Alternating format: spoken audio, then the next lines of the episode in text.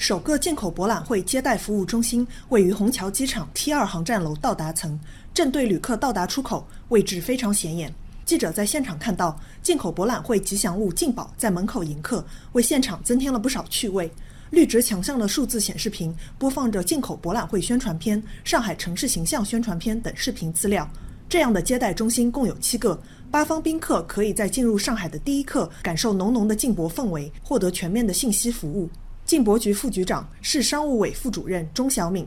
看到这么多的信息和问题的资讯，肯定会感受到这个中国国际进口博览会对大家的欢迎，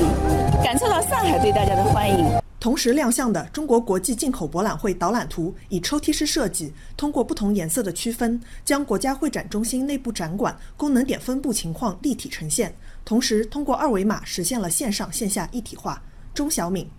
线上线下相结合，这个二维码的扫描以后，我们就可以直接的浏览到、进入到各个展区、各个楼面，甚至于会议室、功能点、展位，那么为大家提供非常便利的路线的方案和指导。